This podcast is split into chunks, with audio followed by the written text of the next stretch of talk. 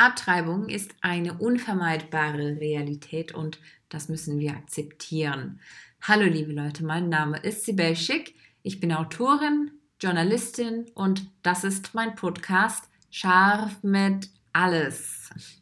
Dieses Mal, also diesen Monat, in meiner Kolumne, die in schlechter Gesellschaft heißt, bei der Tageszeitung ND, habe ich über Abtreibungen geschrieben. Aber das Thema ist sehr komplex, also sehr vielschichtig, so dass sie, so eine Kolumne nicht ausreicht, um über alle Ebenen zu sprechen. Nach der Veröffentlichung äh, hat mich eine, äh, ein cis-männlicher heterosexueller Kollege erreicht der auch Vater ist und hat mir eine Frage gestellt. Und über diese Frage werde ich erst später sprechen, aber die kennt man. Also ich weiß von anderen Gesprächen äh, über Abtreibung und von Texten von cis-männlichen Hetero-Autoren in äh, deutschsprachigen Medien, das ist halt, also dass diese Frage, die mir gestellt wurde von dem Kollegen, weit verbreitet ist. Das heißt, ganz viele Menschen stellen sich oder halt eben ihrer Partnerin äh, oder ihren Partner gegenüber diese Frage. Deshalb habe ich mich entschieden, äh, diese Podcast-Folge zu machen, weil ich glaube, dass, dass wir einfach grundsätzlich mehr über Abtreibung sprechen müssen und über grundsätzliche Fragen und zwar auch immer und immer wieder. Aber erstmal ganz allgemein zur Abtreibung. Wo, also warum gerade jetzt? Die polnische Regierung hat das Recht auf Schwangerschaftsabbrüche noch weiter verschärft, während das Ehe eines der strengsten in Europa war. Laut dem neuen Gesetz besteht auch bei Fehlbildung des Fötus kein Abtreibungsrecht, weil das gegen den verfassungsrechtlich verankerten Schutz des Lebens verstoße. Gleichzeitig wurde Amy Coney Barrett zur obersten Richterin der USA gemacht. Sie ist eine ultrakonservative Antifeministin und Abtreibungsgegnerin. Wer denkt, ach, die blöden Amis, was hat das mit uns zu tun, was da drüben passiert, irrt sich. Das hat natürlich einen Einfluss darauf, was in Deutschland passiert. Und wir können uns auch nicht leisten, einfach davon auszugehen, dass das halt, dass es die Politik hier, die Körperpolitik und die Biopolitik in Deutschland nicht beeinflusst, was in einem europäischen Land passiert oder was drüben in den USA passiert. Wir können, was das Thema betrifft, einfach keine Risiken eingehen, weil es um wortwörtlich Leben und Tod geht. Also wenn es, sobald es um Abtreibung geht, wird darüber diskutiert, unter welchen Bedingungen dürfen Schwangere abtreiben. Und dadurch entsteht eine verzerrte Wahrnehmung, dass Abtreibungen etwas seien, die man rechtfertigen müsse. Das ist natürlich Unsinn. Passiert trotzdem. Und zwar auf der folgenden Art und Weise, wenn die Person beispielsweise durch eine Vergewaltigung oder Inzest schwanger wurde, das heißt kriminologische Indikationen, dann passiert, also geschieht die Rechtfertigung, indem die schwangere Person äh, als Opfer eingestuft wird. Das soll dann okay sein. Wenn, wenn die Person Opfer ist, dann darf sie auch abtreiben, so nach dem Motto. Und dann gibt es eine andere Seite, die medizinische Indikation, und zwar, wenn Normabweichungen beim Fötus festgestellt werden durch pränatalen Tests. Und diese Tests werden ja auch stark empfohlen. Wenn Schwangere diese Tests tatsächlich nicht machen möchten, dann müssen sie das sogar schriftlich erklären, dass sie das auf eigenes Risiko machen. Das heißt, auch, ähm, das heißt auch, dass Schwangere tatsächlich unter Druck gesetzt werden, bei Normabweichungen abzutreiben, so dass der Verzicht auf pränatalen Tests als verantwortungslos eingestuft werden.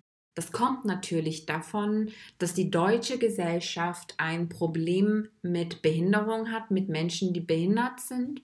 Das heißt, die Gesellschaft ist ableistisch, also behindertenfeindlich und mehr weswegen das völlig okay sei, dann abzutreiben, was eigentlich ein Skandal sein sollte, ist es aber nicht. Das wird als Selbstverständlichkeit behandelt. Es sieht so aus, als gäbe es in der Debatte über Abtreibungen nur zwei extreme Positionen.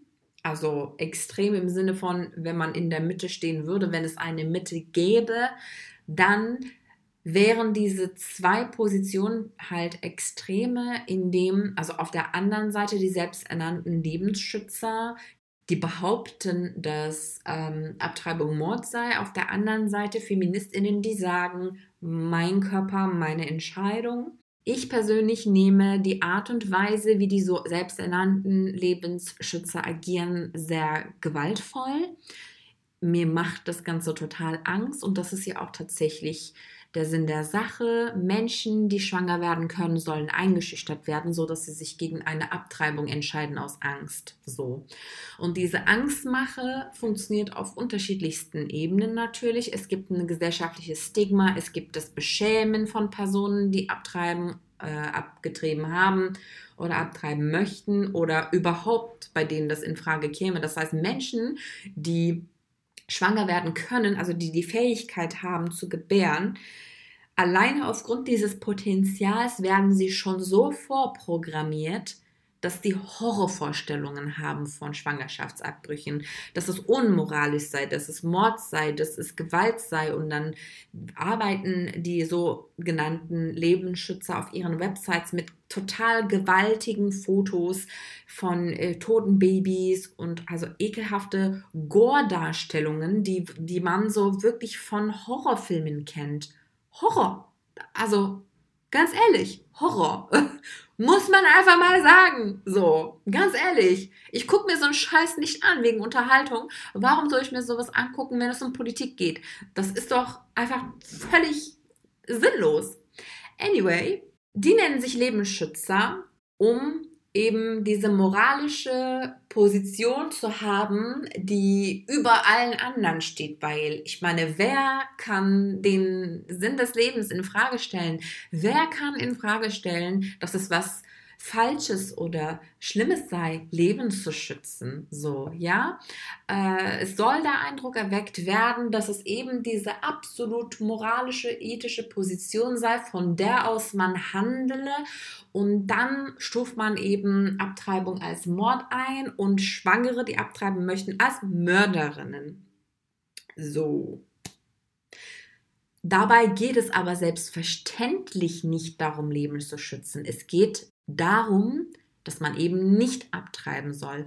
Die Sache ist aber, wenn man Abtreibungen gesetzlich verhindert, heißt nicht, dass diese auch nicht stattfinden. Abtreibungen finden statt, auch wenn man sie gesetzlich verbietet, denn verbieten heißt nicht verhindern. Die finden nur unsicher statt und gefährlich statt, so dass jährlich 200.000 Menschen an den Folgen illegaler oder selbst durchgeführter Abtreibungen sterben müssen.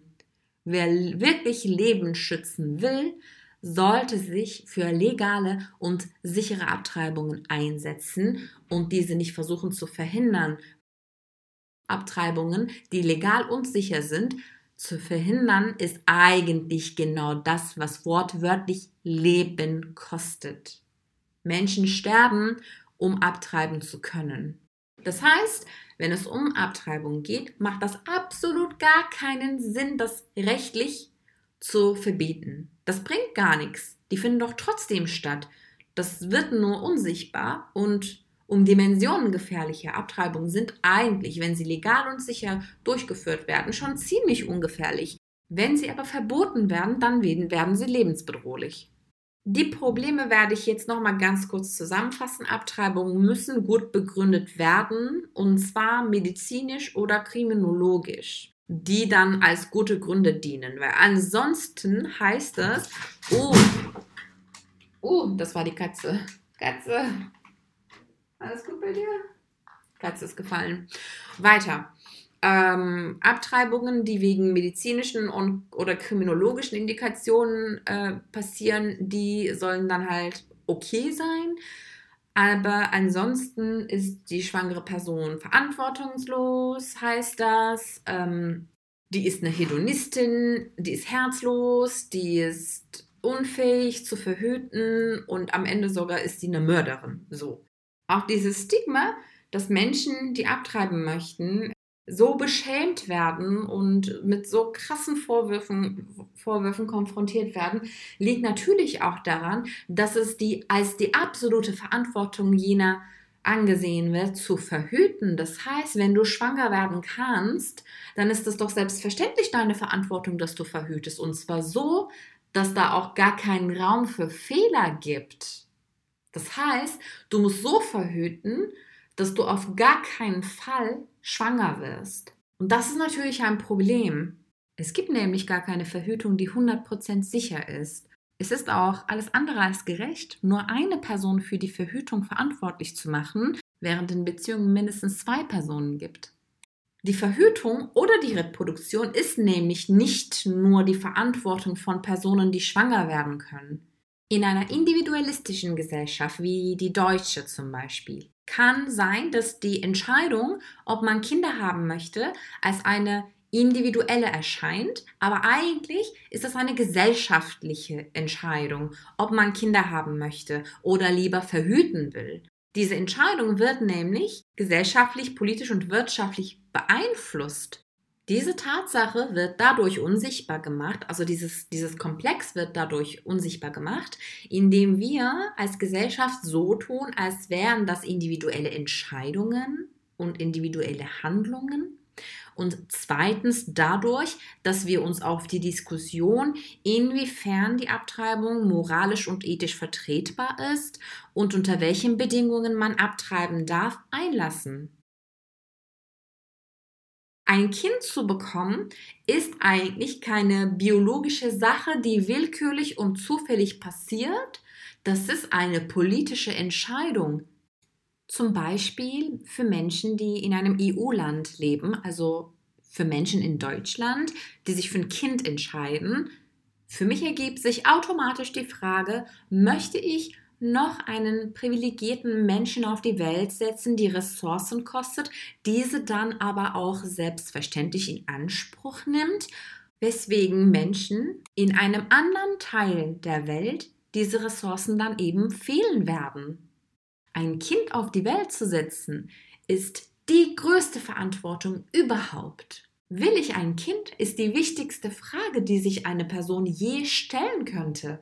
Wenn wir also Kinder kriegen, als das sehen, was es ist, und zwar eine äußerst politische Entscheidung, dann merken wir erstens, dass sich Menschen aus unterschiedlichen Milieus, aus verschiedensten Gründen für einen Schwangerschaftsabbruch entscheiden können, selbst wenn sie konservativ sind, selbst wenn sie religiös sind. Und auch diese Menschen haben selbstverständlich ein Interesse daran, nicht in Selbstversuchen oder in dreckigen Kellern zu sterben, zu verbluten, während sie versuchen, ihre Schwangerschaft illegal und geheim abzubrechen. Und erst wenn wir das Kinder kriegen, als das verstehen, was es ist, und zwar eine äußerst politische Entscheidung, wird auch glasklar, dass diese Machthaber-Rhetorik davon, ob Fötus ein vollständiger Mensch ist, ob Fötus eine Seele hat, ob Abtreibung Mord ist, unter welchen Bedingungen eine Abtreibung gerechtfertigt sei, etc. pp., dass wir uns gar nicht darauf einlassen müssen, weil diese gesamte Debatte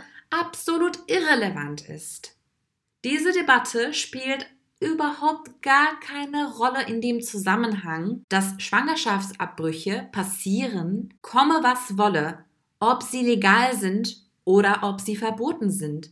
Es ist einfach scheißegal. Das Recht, über das wir hier sprechen, ist das Recht darauf, während einer Abtreibung nicht zu sterben. Und das haben alle Menschen, ganz unabhängig davon, wo und wie sie sich politisch verorten. Die Frage, die mir mein Kollege gestellt hat, lautete, wenn der Mann das Kind möchte, die Frau aber abtreiben will, was dann? Irgendwie ist der Mann auch beteiligt, darf aber trotzdem nicht mitentscheiden. Ich habe ihm dann gesagt, dass das genau das ist, was ich mit Verantwortung meine. Man kann doch nicht eine Beziehung starten mit dem Plan, Kinder zu haben, den aber nicht kommunizieren und einfach davon ausgehen, dass sein Gegenüber dieselben Pläne hätte. Und wenn es dann aber rauskommt, dass es eben nicht so ist, die Person aufgrund des eigenen Wunsches und aufgrund der eigenen Vorstellung auf etwas zu zwingen, was de facto die größte Entscheidung seines ihres Lebens ist. So was Wichtiges muss man doch klären. Und man muss doch Verantwortung dafür übernehmen. Es gibt Menschen, die Kinder haben wollen. Warum findest du dir nicht eine Person, die ein Kind haben möchte? Menschen sind eben keine Knetenmasse, die man in der Hand formen kann, und zwar so lange, bis die Person dann die erwünschte Form bekommen hat. Reflektieren, Entscheidungen treffen und die Konsequenzen dieser Entscheidungen auch selber tragen, weil das ist es nämlich. Wenn man Entscheidungen trifft, dann bringen diese auch Folgen mit sich. Und wichtige Entscheidungen trifft man eben nicht impulsiv, sondern durch reichliche Überlegung. Warum soll das anders sein, wenn es um Verhütung oder Reproduktion geht? Die Gesellschaft mit all ihren Institutionen beeinflusst die Entscheidung, ob eine Schwangerschaft ausgetragen oder abgebrochen wird. Sie hat sogar einen Einfluss darauf, dass die Schwangerschaft überhaupt zustande kommt, weil nämlich wie wir verhüten auch was mit der Gesellschaft zu tun hat. Wir müssen eine neue Kultur aufbauen. In dieser neuen Kultur darf Reproduktion bzw. Verhütung nicht nur als Verantwortung jener gesehen werden, die schwanger werden können. Als Feministinnen außerdem müssen wir aufhören, uns in die Falle von moralischen bzw. ethischen Diskussionen hineinziehen zu lassen. Verhütung und Reproduktion, das sind äußerst politische Themen. Unsere Herangehensweise muss von unseren eigenen Vorstellungen geformt werden und nicht von der der Machthaber.